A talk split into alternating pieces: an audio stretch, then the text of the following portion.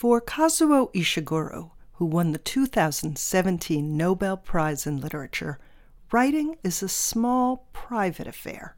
One person writes in a quiet room, trying to connect with another person who reads in another quiet room.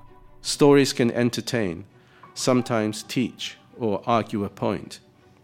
But for me, the essential thing is that they communicate feelings, that they appeal to what we share as human beings across our borders and divides. There are large, glamorous industries around stories: the book industry, the movie industry, the television industry, the theatre industry. But in the end, stories are about one person saying to another, "This is the way it feels to me. Can you understand what I'm saying? Does it also feel that way to you?" That's what my work is about. That's what I keep trying to do. The Nobel Prize in Literature is given for a writer's entire body of work. Kazuo Ishiguro's includes The Remains of the Day, Never Let Me Go, and The Buried Giant. As a writer, he has said, he's more interested in what people tell themselves happened rather than what actually happened. Here's what the Nobel Committee had to say. The Nobel Prize in Literature twenty seventeen is awarded to the English writer Kazuo Ishiguro, who in novels of great emotional force has uncovered the abyss beneath our illusory sense of connection with the world.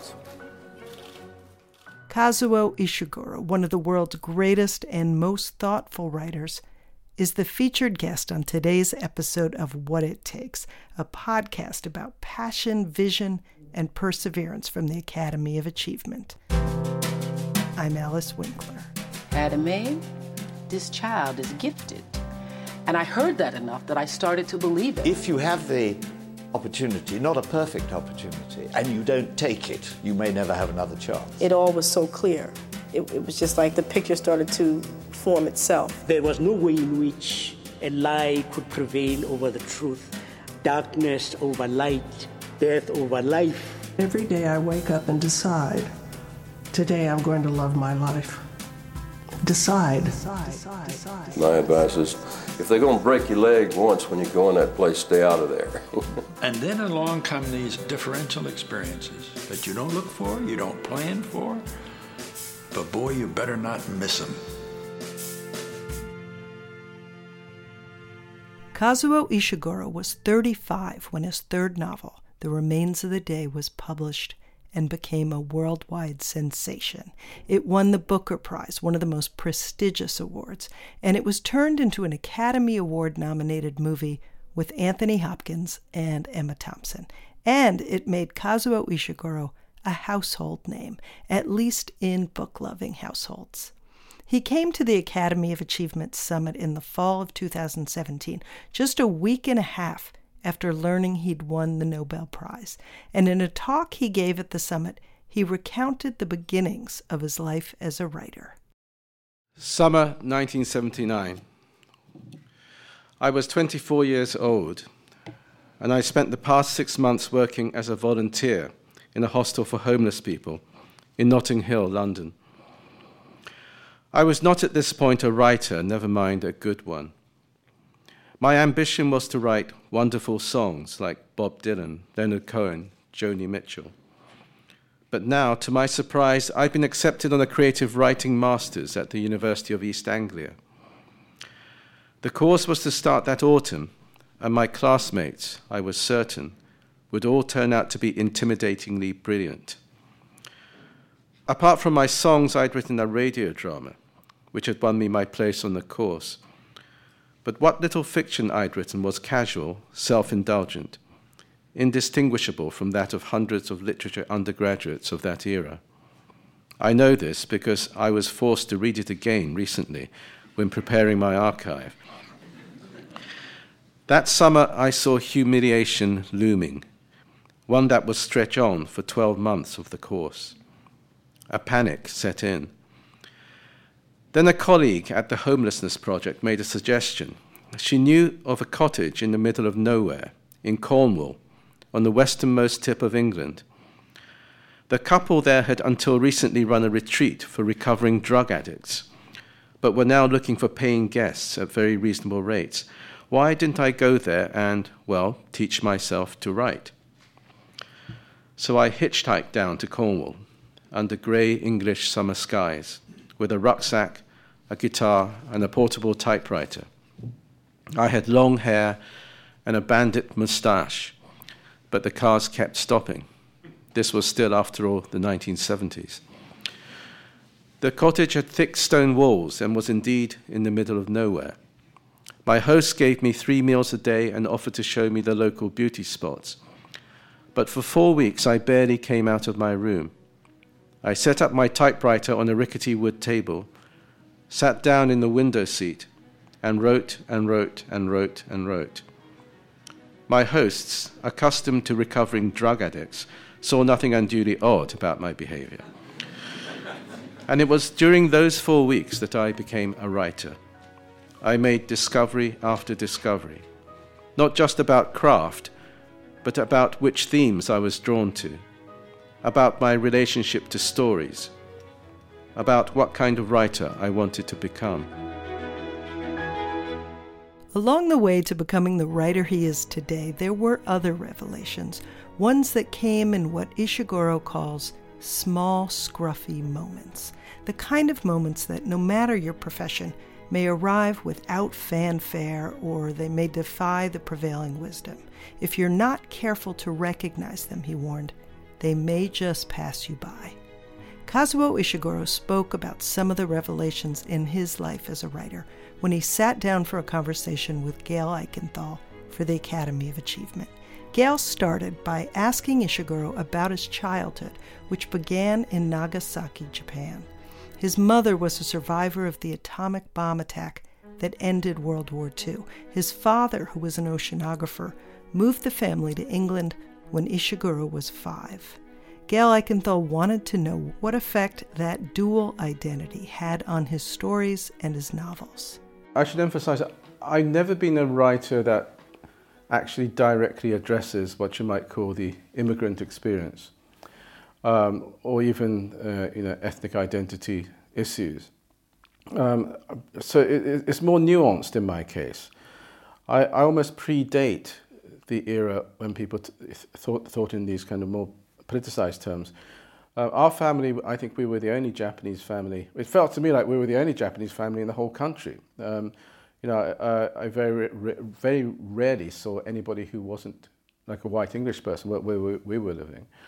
There seemed to be no uh, preconceptions on the part of um, the people of England at that time about how they should behave towards people like us. My father was a scientist. Um, And, um, you know, I, I actually, I, I fitted in very well in this small community in the home counties of England. I, I became a head choir boy in the local church choir. and uh, uh, But I was the only kind of non-white kid, if you like, in in the area. So um, so I think all these things in, must have had something to do with the way I looked at the world.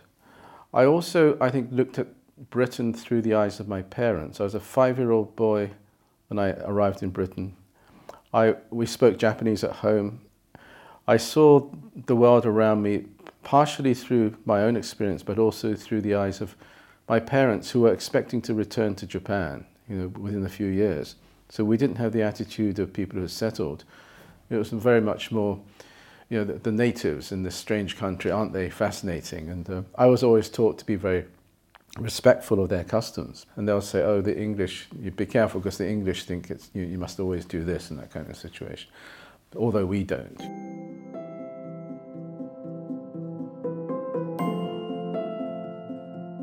I don't think it would be right to say I was an outsider, but I knew, I knew that I was actually very conspicuous, um, and that it, I wouldn't call it fame, but to me, just locally and at school, every I was used to the idea that everybody knew who I was. I was the Japanese kid, and, and I didn't know them. And that I was very conspicuous. And in many instances, I had a very sh- small amount of time to either use that for myself or have it go against me. And so um, I was I think, you know, I realized that, you know. Um, that, um, so in that sense, I think I was aware of it.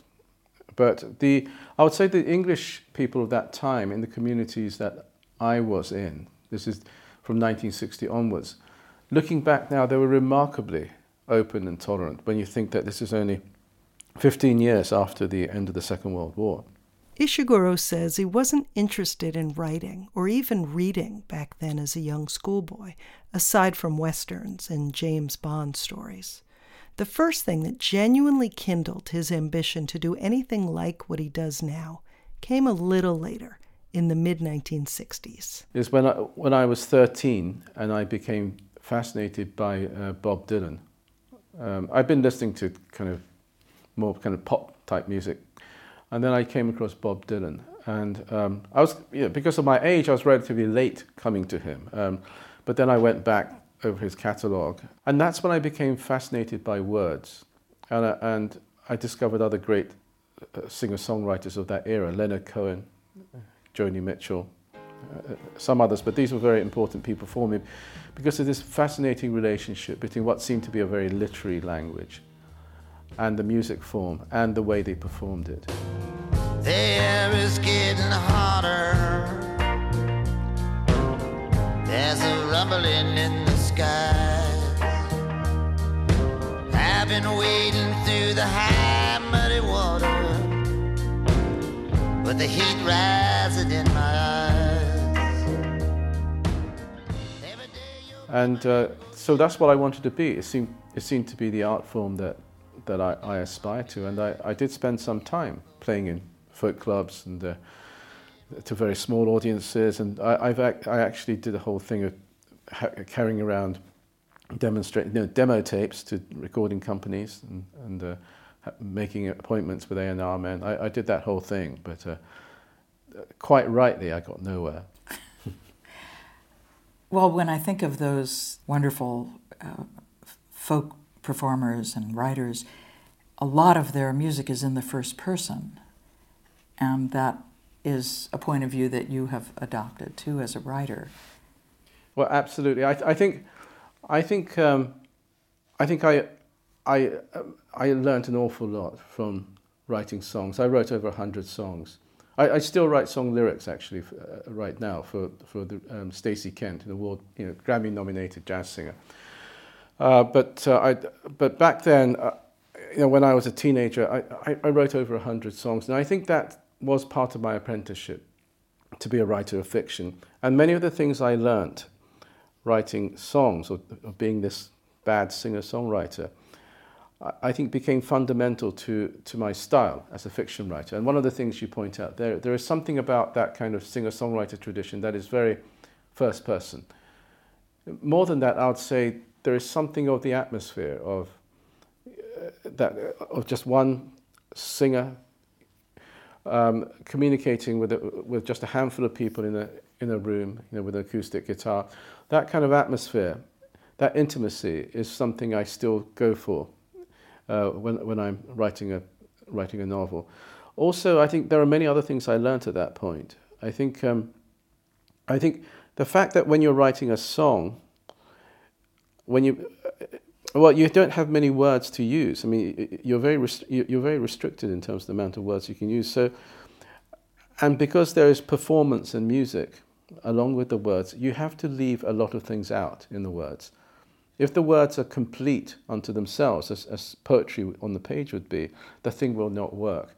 And so this idea that a lot of the, a lot of the emotion, a lot of the meaning of what you're doing is, is hidden, is between the lines. It necessarily had to be between the lines. You had to leave things Not, you know, you had to leave things, you had to avoid making things too explicit in the words to to leave space for the for the performance, for the music and the performance, the singing, if you like, and the music, so that so that they had something important to do. And I think these are all things that I took into my um, writing style, and I, I think that that remains uh, you know, core to my style today. I'm going to interrupt the interview here for a moment, because before we get to Gail Eichenthal's next question, I'm guessing you're at least a little curious to hear a Kazuo Ishiguro song. I don't have any access to his early Dylan-esque work, but I can play you one of the ones he wrote in recent years for jazz singer Stacey Kent. This is Breakfast on the Morning Tram. So here you are in the city, with a shattered heart it seems, though when you arrived you thought you'd have the holiday of your dreams. You'd cry yourself to sleep if you could, but you've been awake all night. Well, here's something you need to do at the first hint of morning light.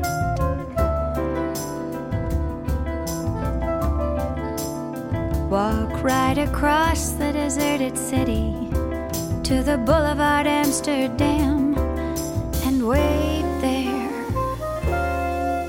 for what the citizens here refer to as the breakfast tram. I laughed out loud reading in another interview uh, for the Paris Review that, you know, another charm of, of the writings of Leonard Cohen and Bob Dylan is that no one can understand what they're talking about, and I, I don't know if that was tongue-in-cheek, but there's certainly uh, an indirection to a lot of that work. Is that something you relate to? I think I, I related to that very much at the time, uh, you know, because I was kind of like an adolescent, and the whole world was like that. I mean, it, it seemed to kind of have meaning and not have meaning, and I, I kind of put it down to my not being mature enough to understand the world, you know. And so lyrics that that's... That, that seemed to have intentionality and direction and authority, but didn't make a whole lot of sense, kind of summed up my experience in the world. You know, um, uh, and that that certainly was part of the appeal, I would say, for, for, for a lot of people of my age at the time, why we were drawn to the more, let's say, abstract songs of Dylan and Leonard Cohen, rather than the more rather than the clearer songs, like the protest songs that Dylan did earlier on. Everyone knows what that's about. But by the time you get to Blonde on Blonde or Highway sixty-one, you know, things start to become very modern and very abstract. And I think that was an exhilarating feeling, not just because of the age I was, but I think there's something to do with the era in which we lived in. There was a feeling that in the late nineteen sixties, early nineteen seventies, a whole world was opening up, which our parents didn't understand, which we didn't understand, but it was exciting. And we wanted, I think, we wanted perhaps lyrics and art, an art form that reflected that. An exhilaration of adventure and exploration, and meaning that is just slightly beyond our grasp. For Kazuo Ishiguro, it wasn't that big a leap from writing songs to writing short stories and novels. I mean, some writers, they talk about their their early works, you know, the, the juvenilia. They, they often talk about, you know, secret novels that are hidden somewhere in their house. That's rather embarrassing. Um, I went through my adolescent autobiographical phase in those songs. So when I started to write fiction quite seriously, I, I came into at a later point. You know, I, I'd already f- gone through a lot of the typical phases, and I so my first novel. Uh, you know, it's told from the point of view of, of someone very different from me, living in a different era. You know, um, uh, a, a, a Japanese woman in her sixties, you know, recording the, the war years in Japan, uh, very different to who I was then, uh, a young man living in England, you know, um, in the nineteen seventies. Um, but I was, a- I think I was able to do that because I'd worked through a lot of the typical stages that people go through. Well, you must have been a reader to be able to teach yourself, you know, an adequate technique, the idea of point of view, by yourself in that cottage. Uh, what what did you read that you wanted to aspire to? Well, um, I I'd, be, I'd started to read a lot when I when I did my first degree. I, I I studied literature and philosophy at the University of Kent in Canterbury. And that's when I, I think, really discovered reading. Because, um, as I said, I wasn't a big reader when I was a child. Um, uh, I think, I, and I realised this because I, I reread Jane Eyre recently by Charlotte Bronte.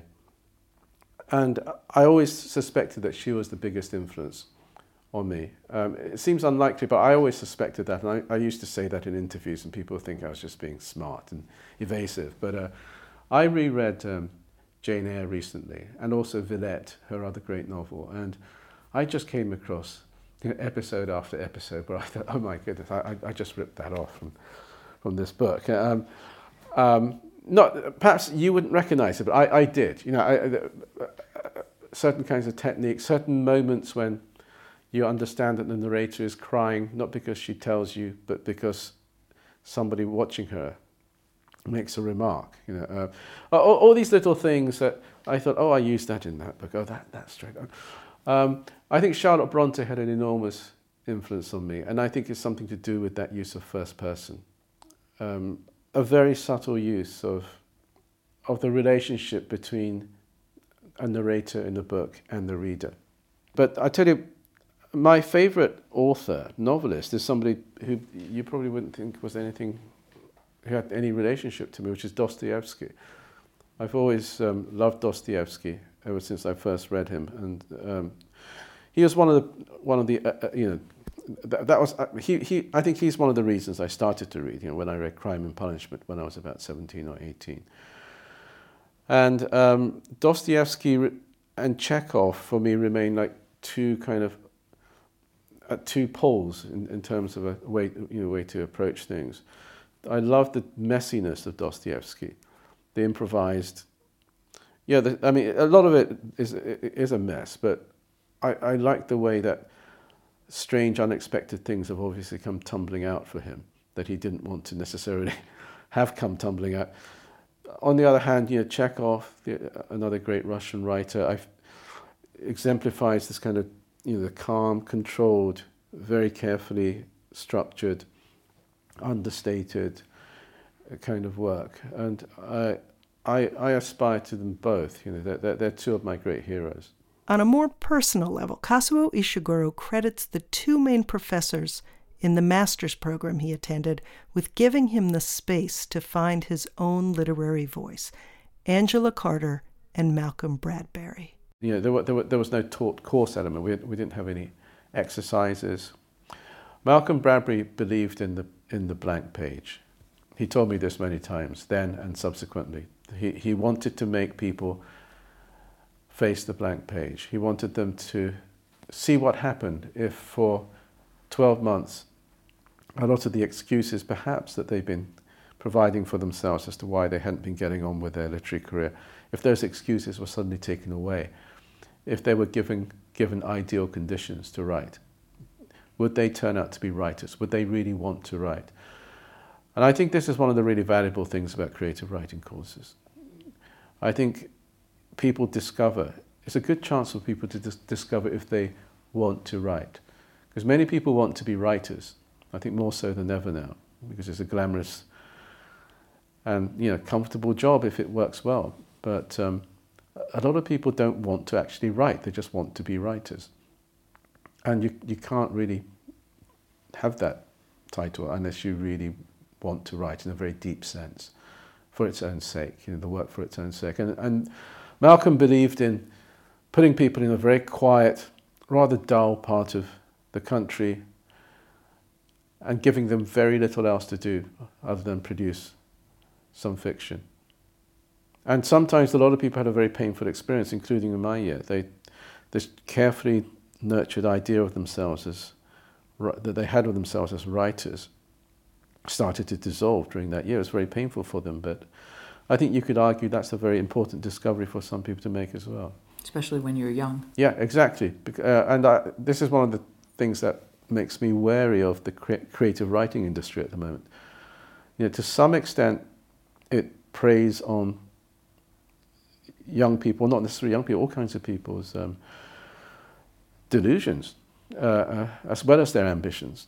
And if if you're encouraging people who really have a chance of doing something really good, that's fine. But if you're just doing it because you need to make money for your institution, and you're encouraging particularly young people at a crucial point in their lives to devote their time and energy to an activity when they could perhaps be studying something else or going a different path. I mean, you know, so I... I, I, I have I have all kinds of reservations about it, but when it works, it works very, very well. It certainly worked well for him. While he was still in the program, his first stories were published, and he signed a contract to finish his first novel, A Pale View of the Hills. Even before he'd entered the master's program, Kazuo Ishiguro had met someone else who would be important in his writing life, his wife, Lorna McDougall. My wife has been my consistent critic from before I started to write. You know, we, we've been together for a, a very long time. And uh, so when she sees my writing, she doesn't see the writing of some kind of you know, famous writer or anything like this. It, I'm still this upstart kid, this um, failed singer-songwriter who is having a go at writing fiction. So she criticizes me in exactly the same way that she did um, when we were back then, you know, when I was just starting that course at East Anglia. Well, I gather you uh, take her criticism quite seriously. I well, we've known each other long enough so that we, we know where we differ, you know, fundamentally. So I can kind of, some things she says, I think, oh, well, that's our usual, you know, we, we've agreed to disagree on that kind of thing, you know. Uh, but there are many things we agree about. And so if it's on that territory and she says something, however painful it is, I, I have to, um, I have to, well, I'm tempted to say I have to obey, but, but I have to listen. And uh, I, I, I mean, you're, I'm not sure if your question is alluding to what was very widely publicized about my latest novel, The Buried Giant. Um, she, she told me to abandon it after I've been working for a year and a half on it, because uh, in its current form, it just would not do. She said it just would not do.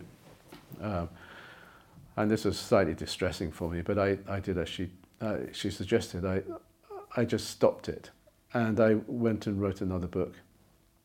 And then I came back to it, you know, fresh. You know, um, that that's that's one of the more extreme things. But um, no, I think all all of my you know books like The Remains of the Day. I mean, um, uh, uh, I think the ending wouldn't be the ending we have now if she she hadn't told me I had to go off and do the ending again. You know. You had unusually early success as a writer of fiction. Um, having your first novel picked up, and then the second novel won uh, major awards, um, and then, of course, Remains of the Day winning the Booker Prize. Uh, what do you suppose of that great good fortune at near the beginning of your career? What effect might that have had on you as a writer? I, I felt it was almost entirely positive for me. Um, Uh, it, I felt it took pressure off me. You know, I didn't have to worry about winning prizes. There was something about the climate in those days. Literary prizes had always been around in Britain as well as in the United States, everywhere else. But somehow they came in, came into the public eye in a big way around the time when I started to write. Um, the idea that novelists could almost be showbiz, you know, was introduced into the in, into the kind of air, and people were being signed up for big advances and so on, and the, and the book prizes became quite glamorous things in the, in that era. And so, if you were seen to be a kind of rising young novelist, the, there was an enormous pressure on you in terms of prizes. Um, you know, I think that there is a, a parallel here with with uh, rising classical musicians. They have to win, you know, music competitions. Uh, The, all, something almost like that was going around, I would say, in Britain um, in the nineteen eighties. And so I felt that winning all the major prizes by the, by the time I was in my mid-thirties just took away that pressure, you know, because I, I, I always feared that it, it would distort my artistic direction. It would make me cowardly. It would make me play safe. My novels could become a series of applications for prizes, you know, trying to second guess what what uh, juries would like and what they wouldn't like. And so, looking back now, I, I feel it was a real blessing that I, you know, I got the prizes out of the way. Of course, I, I never expected to win the Nobel, so I thought by the time I won the Booker at, at the age of thirty-four, I thought, well, I, I, I've done the prizes now. I can, I can just forget about prizes, you know. I, And I think that's quite important, because I think there's something about writing. One of the great joys and powerful things about writing is it, it's, it's, an, it's a solo activity. You know, I, I love cinema, I love, you know, I admire theatre. These are collaborative art forms, uh, and they produce great work. But um, there's some there's something special for me about the fact that when someone writes a novel, every, you know, it's just one person. When I'm reading a, a novel, I'm read I'm communicating with just a single consciousness. And I think for that reason, we shouldn't think too much about the worldly aspect of a writing career when we're trying to create. And it's very difficult not to, you know, uh, live, you're human. And to be liberated from worrying about where you are in the pecking order, you know, um, I think I think that that for me was a was a tremendous freedom. Turning to Remains of the Day, uh, I was rereading it in preparation for our interview, and something that struck me immediately that I'm not sure I noticed the first time around was how you, it's not only in the first person, uh, in the voice of this very correct English butler, would think fairly far removed from your own life, but there's a way you pull the reader in as well. So the reader is sort of part of the story. He talks about, um, I'm sure you know some of the great butlers of our day, and um, I'm sure you, you realize how important it is to have a, a staff plan. You know, the reader is in on it. Is that conscious that you're kind of pulling us in that way? Yeah, it is very conscious. It's a, it's a, it's a, it's a technique thing. You know, um, uh, I, it, and it's not the, the you that the narrator in The Remains of the Day, for instance, addresses. That you isn't the reader. Uh, in all these books, um, what I tried, I, I like the idea of the narrator addressing a you, because their perspective is so small that they can't imagine that they're addressing anybody outside of their very small world. And so Stevens is a butler. The you he addresses is another butler, or at least another house servant of some sort, you know, in, who, who lives in this world of serving in country houses. What the reader is doing is, the reader is kind of eavesdropping on a conversation between this butler and another butler. You know, that, that's the effect I, wa- I, want to, I want to give. In Lord Darlington's days, when ladies and gentlemen would often visit for many days on end, it was possible to develop a good understanding with visiting colleagues. Indeed, in those busy days, our servants' hall would often witness a gathering of some of the finest professionals in England talking late into the night by the warmth of the fire. And let me tell you, if you were to have come into our servants' hall on any of those evenings, you would not have heard mere gossip. More likely, you would have witnessed debates over the great affairs preoccupying our employers upstairs, or else over matters of import reported in the newspapers. And of course, as fellow professionals from all walks of life are wont to do when gathered together, we could be found discussing every aspect of our vocation. That was an excerpt from the audiobook version of Remains of the Day. These books are, are to a large extent about what happens when your perspective is very narrow. Uh, books like The Remains of the Day and the one before that, they're, they're about people who, who desperately want to contribute something Uh, to the good of the world. You know, they want to be proud of how their work contributed to something good. And they and they're in many ways they're very decent people, but because they're they're not remarkable in their perceptive powers, because their perspective is so parochial and small, they cannot see where they fit in in the larger historical context. And they and their lives they find that their lives are compromised. They have contributed to, unwittingly, to bad or I- indeed evil things. And it's just, they're, they're unlucky. Stevens is unlucky because he happened to live through those fascist years. And uh, he, he, it's not his fault in a way, but you know, his, his career, his best efforts have, are entwined with those of the man he served as a butler, who who in this case turned out to be a Nazi sympathizer. And so in all of these books, it's very important to me to suggest the the narrow perspective, the small world that he cannot see beyond. Uh, and this is kind of one of the things that I'm trying to portray. I'm trying to say that we are all of us. We all of us struggle to see beyond our small worlds. There's such a built-in poignancy to the fact that he is so obsessive about being a, a fine butler that he sort of forgets to have a life of his own. He comes very close to love, and it doesn't quite happen. And it's a sense of almost giving up your life for your work and your self-delusion. Many of us do that. I mean, I think the, the modern world is, that, that's part of what the modern world is, it seems to me. Um, and it's um, it's not because he's a wage slave, it's, um, it's not because he, you know, he needs to make the money, it's because he it matters to him, it really matters to him that he does his work well. His sense of dignity, his sense of self-respect comes from that. But somehow being the perfect butler, as he defines it, seems to preclude human love. Um, it precludes a lot of things. Um, but it seems to me a lot of us, you know, a lot of people I meet, um, we we live in that we live that kind of life now. I think there are many pressures in the modern world that uh, perhaps even more so than when I wrote that novel, push people to have those kinds of priorities. You wrote a remarkable article uh, that uh, confessed having written that book in about four weeks in what you called a crash program.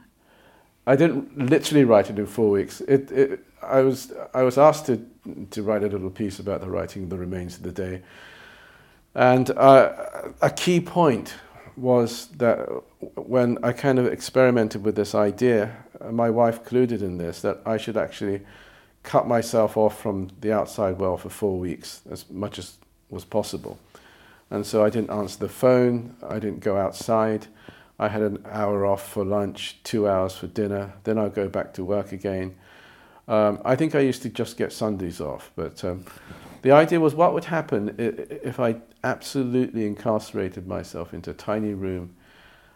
Uh, would, would the fictional world become more real than the world outside? You know, um, and I think it, it worked very well in that in those four weeks, I think I had all the the foundation for the book. You know, then I had to kind of go back and um, uh, uh, you know figure things out, make it more stylish, get that voice right. But all the important things, all the important central artistic decisions were made in those four weeks.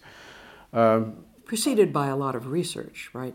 Yes, I, yes, yes. This is a big question. Um, I've never quite figured this out. When is the best time to actually start doing the actual writing? You know, the writing of the words that go into the book.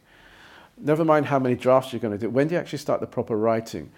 Uh, if you start too early, you can't write certain kinds of books. You know, you can't write that kind of very carefully structured novel where something that happens on page twenty-eight is picked up again on page ninety-four, and there's a tremendous reverberation. You can't set things up in that way. You can just improvising, uh, but you can get some kind of strange force out of that kind of serendipity and improvisation. And you can bypass your own senses in a way and surprise yourself, even shock yourself with what comes out. You know. However, as I say, you don't have the same kind of control. And so that question of, you know, how much should you know about your story? How much research should you have done? Not just, I don't just mean into the historical background. I mean, research into the characters, the relationship, the relationship your fictional world would have to everyday reality, you know, um, all these things. How much of that should you already know before you actually start the book? And I've never been able to get settle on a consistent rule about this. And I think this is one of the most important decisions for any novelist. Putting, your, putting yourself on that, uh, you know, somewhere on that spectrum. Are you one of the writers, at least for this book, that starts with almost no idea, uh, and then you end up with something beautifully messy that, that you can then shape and reshape if you want? Or do you p- do quite a lot of planning? Do you know quite a lot of things and then you, you proceed quite carefully. And there's pros and cons to, to both approaches. Uh, so The Remains of the Day, I had to do a lot of just straightforward kind of historical research, as a scholar would do. You know, I, I read a lot of, I was in the library a lot reading about, I was reading actually, you know, things written at the time in the nineteen twenties, nineteen thirties, political pamphlets, um, biographies of non-entities who thought they were terribly important. They'll read, you know, write their autobiography. Um, there were a lot of aristocrats in Britain who felt, you know, the world should know all about them. But actually, the, the, they were very revealing. Um, you know, I, I read fascinating things like Sir Oswald Mosley's um, autobiography. Mosley was the, the British fascist, the leader of the British Union of Fascists. Um, his kind of justifications for for what he'd done, you know, later in life. These things were all fascinating. Um, so I did an enormous amount of historical research. Some of it was just in, for my interest, but then um, at some point I had to start writing my novel. And I did this crash. You mentioned uh, in this piece about Remains of the Day the impact of a song by Tom Waits that's almost unbearably poignant. Yeah, well, actually, I had I had done what I thought was more or less a finished version of The Remains of the Day.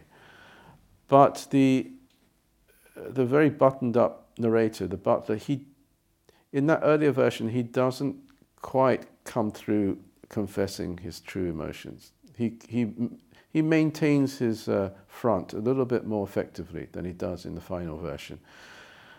Uh, and what made me change my mind uh, was that um, between that penultimate version and the final version I handed in, I listened to a song by Tom Waits, one, one of the, another great singer-songwriter, remarkable artist. And it's a, I was listening to a song called Ruby's Arms, but it could have been any number of Tom Waits songs. And in the middle of that, it's, it's a song about a soldier that just leaving, or somebody, you know, just leaving his girlfriend, sneaking out in the morning uh, to get on a train. There's a moment in that when Waits sings, "Although My Heart Was Breaking." And it's not so much the words themselves, it's the way he sings them, because Waits sings, his voice sounds like a kind of a really rough, tough, hobo-type character, not accustomed to re- revealing his emotions at all.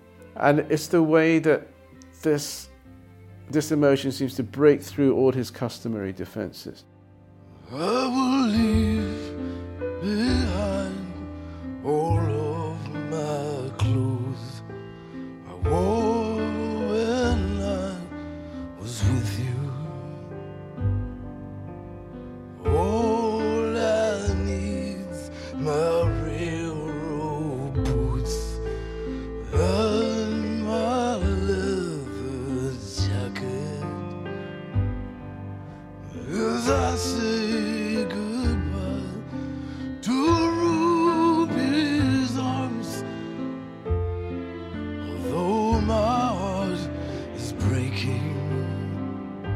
And this is all in that voice. You know that that is not the voice of a man who normally talks about his own heartbreak. But it, he just cannot hold it back anymore. And this is the power of song when it's sung by a great singer and, a, and, and he writes great songs.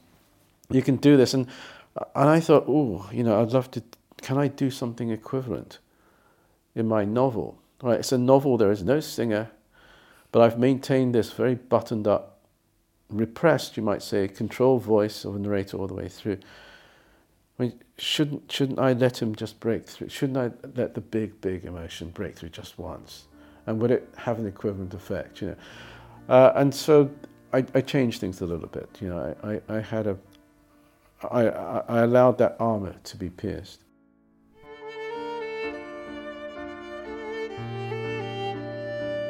Miss Kenton fell silent again for a moment. Then she went on, "But that doesn't mean to say, of course, there aren't occasions now and then, I- extremely desolate occasions, when you think to yourself, what a terrible mistake I've made with my life. And you get to thinking about a, a different life, a, a better life you might have had. For instance, I-, I get to thinking about a life I may have had with you, Mister Stephens. And I suppose that's when I get angry over some trivial little thing and leave. But each time I do so, I realise before long my rightful place is with my husband. After all, there's no turning back the clock now. One can't be forever dwelling on what might have been. One should realise one has had as good as most, perhaps better, and be grateful. I do not think I responded immediately, for it took me a moment or two to fully digest these words of Miss Kenton. Moreover, as you might appreciate, their implications were such as to provoke a certain degree of sorrow within me. Indeed, why should I not admit it? At that moment, my heart was breaking.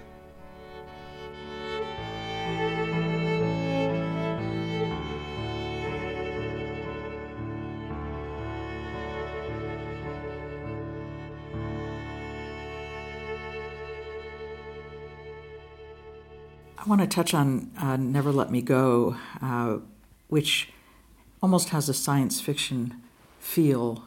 Uh, it takes us to another world. Where did that come from? Well, Never Let Me Go, I'm trying to think. I think I it was published in two thousand five. I started to write it, I think, about two thousand one. Now, now the date is very important because I would say from for a lot of my literary life up to that point, I was under the impression that science fiction was a kind of a genre I shouldn't go near. But then I started to make friends with uh, writers who, who I really admired, who were about fifteen, sixteen years younger than me. Uh, the novelist David Mitchell, um, Alex Garland, who wrote The Beach and is now a, a terrific uh, direct film director. He made the movie Ex Machina recently, directed and wrote it. Um, and he indeed adapted Never Let Me Go for the screen uh, as a screenwriter. Uh, but when I first met these guys, they they did not have this prejudice about science fiction. Far from it. They, they, they were lapping it up hungrily for inspiration. They seemed to like um, uh, graphic novels or comics. And I could see a, a huge energy coming from from this generation, and they showed me that it was uh, all right. In fact, it was more than all right. It was almost, it was almost foolish not not to pay attention to, to this whole body of literature. And I think around that time too, I started, and of course, like everybody, you know, I, I became aware that the world was actually changing rapidly. You know, the, the information revolution, the, you know, the technological information revolution was all around us. Remarkable things were happening in biotechnology, um, artificial intelligence. Suddenly, sci-fi, apart, you know, far from being some sort of um, lowbrow, geeky, despised genre, seemed to be the natural place one should look. Never Let Me Go was a novel I had tried to write twice before, in, um, several years earlier, and I just could not get I could not get the metaphorical world in which the book could take place. I toyed with the idea of um, young people who who came across nuclear materials, and so their their lifespans had been limited. It didn't really work, and I tried various things like that. Um, it's only when I when I thought, actually, it's all right to kind of do science fiction. Around that time, um, a sheep had been created, Dolly the sheep, through. purely through genetic cloning. Um, I thought, well, if, if my characters were clones who were created solely to provide organs, uh, and that and that they were, their fate was to lose organs gradually as they, well, while they were still young. Um, I thought, well, actually, this is kind of like sci-fi, but this is there's something awfully familiar about this concept. It's actually. It's the human condition. All of us, we have limited, we know that we have limited lives, and that even if we're lucky, at some point, we're going to lose control over bits of ourselves physically, and, and then we'll go. And so the big question becomes, you know, what what is important when you realize your, your time is limited? So I thought I'll create this very strange concertina version of a human lifespan in the in Never Let Me Go. That's a Let's have young people who are effectively old people. You know, let, let's take them through all those stages that the lucky ones go through in, you know, seventy, eighty, ninety years, take, take them through that in twenty-five years. You know, what, what really matters to human beings? Well, you make them very human. And, you know, there, there's a while before we realize what's going on. We're a little confused for a while. Um, and that sense of humanity, I wonder how much uh, that might have been influenced by your work with the homeless as a young man. I think that was the environment where you met your wife, who was a social worker. Um, that's a unique slice of humanity, isn't it? I guess so, but I, I wouldn't say my work with the homeless people directly affected that book. I mean, the way I saw the world, the way I grew up, I worked, all in all, I worked with homeless people for about a total of two years. I mean, um, I, I think in a way, and I, I feel slightly guilty about this. I feel guilty about the fact that I learnt so much about people suffering in different kinds of ways uh, in a very short period of time. It's all, if somebody devised a, a kind of a course, like a university course, to allow you to get an insight into how how ordinary people just break up un, under the, just the pressure of life, then then you you could do a lot worse than than work work in the homelessness project. Um, I, I was living and working in this hostel where people were, were coming in, and and I learnt a lot from those people. Those people, a lot of those people were intelligent and perceptive. I, I kind of, a part of me feels like I exploited them. You know, that that I. I watched them, I saw them at their most vulnerable. Um, I listened to their stories. I left and then became a novelist. Um, so there's a part of me that I, I kind of make it a rule. I, I, I've never written directly about homeless people. and uh, But obviously it, it affects the way I see things, the way I see society, the way I see political structures. Um, but I, I, to this day, I've never written directly about those people or, or or or the work I did there. In a way, isn't isn't all of writing fiction revealing yourself? You might be hiding behind another point of view or another narrator, a middle-aged woman in your first novel, A Pale View of Hills, but you are always revealing yourself. What interests you, what moves you. Is that is that true? I think that's very fair and that's very true. I'm not the kind of writer who directly reveals something about myself autobiographically through an alter e- ego character. You know, you, I don't. I think you'll struggle to find any character who is who is kind of like me in, in real life. But my books, the, those novels are, are me. You know, I express myself through those novels as a whole, you know, not through any single character. Um, the emotions I try and express, the perspectives I try and present, they're, they are what I, they're, they're who I am. They're, what, what I'm trying to say is, this is how I feel about life. You know, I presented you with a kind of story about a certain area of our experience, and these are the feelings I have about it. Don't you feel that too? And and that's not a rhetorical question. I'm actually really asking that. I'm saying, look, do, is it just me, or do you feel this too?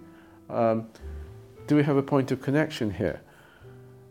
I mean, yeah. There's a, obviously there's an element of novels because they use words that that that that, that might be um, that contain argument or that represent a piece of history about the real world out there. But essentially, I'm a writer of fiction. I'm not an essayist. I'm not a historian. I write fiction, which means I'm trying to connect with people through feelings. There's a passage early on in uh, Atonement, Ian McEwan's novel, where the young woman who is uh, an aspiring writer talks about how in some ways fiction is more true than nonfiction in that sense that you've just described. In a way, the soul, not just the facts. Well, we need both, of course, don't we? I mean, it's, it's, it's, we we can't get by in the world simply with facts. I mean, we need the facts. The, in some ways, you'd argue that, you know, they become more elusive than ever right now. But we also need to know what it feels like to live with those facts. It's not just enough to know that some people are hungry. We have to have a sense of the pain of being hungry. I want to get to your recent uh, award. It's been a very positive week for you. Uh, as we sit here in uh, the middle of October twenty seventeen, you won the Nobel Prize a week ago. um, what was that like? How did you? What were you doing when you got the call? Well, the eccentric thing about the uh, uh, the Swedish Academy is that they announce the uh, winner of the Nobel Prize. I don't know what they do in the other categories, but as far as literature is concerned, they, they like to announce it to the world press before they let the actual recipient know. And so I'm not the kind of person who gets up in the morning wondering if I've won a Nobel Prize. I, I didn't know that the announcement was going to be that day. I didn't know anything. You know, it wasn't, it wasn't in my mind. It wasn't on my horizon. I, I was just having a normal day. I came down, I, I hadn't had a shower. I, I was, I think I, I was, my breakfast stuff was around me. I was writing an email at the kitchen table. And, uh, and, the, and the phone rang. It wasn't the Swedish Academy. It was people, you know, various people who had heard the announcement made in Swedish and thought they heard my name in the middle of all that Swedish, but they weren't sure. You know, so it was very uncertain. And I, this long email I was writing to a friend in China actually tails off. I mean, we're going through a lot of stuff. It actually tails off. I'm, I've got to go now. I, I might have won the Nobel Prize. And that's, a, I mean, it was literally like that. And within, the alarming thing was within about half an hour, um, there was a, a long line of um, press people with cameras and things, um, you know, from our front door going up this suburban street. And uh, I don't know what the neighbours thought had happened. They probably thought I turned into an axe murderer and I was going to be let out, you know, handcuffed and with a raincoat over my head. And I was I was in the house alone. I, I, I had no, um, you know, I had to actually um, call the hairdresser where my wife was. She was about to change her hair colour, and uh, uh, and she had been building up to changing her hair colour for about two months. This was the big moment for her, and I had to actually pull her out of the hairdresser. I said, "Look, I need some help here. You know, I, I, I, I can't cope with this." Um, and, and she came, and, and then and then somebody came from the publisher. My agent came, and we had a press conference in the back garden. Uh, that's how chaotic it was. It was absolutely crazy. Did you get a shower before the press no. conference? No, no. I mean, all the photographs. I mean, there I am. You know, just the way I was that morning. uh, so the lesson I learned from that is, you know, have a shower early. You know, do not uh, do not sit at the kitchen table assuming that um, yeah, there'll be time yeah, after breakfast. I mean, there won't be. Just do it first thing, just in case you're given a Nobel Prize and the world's press turns up in your garden.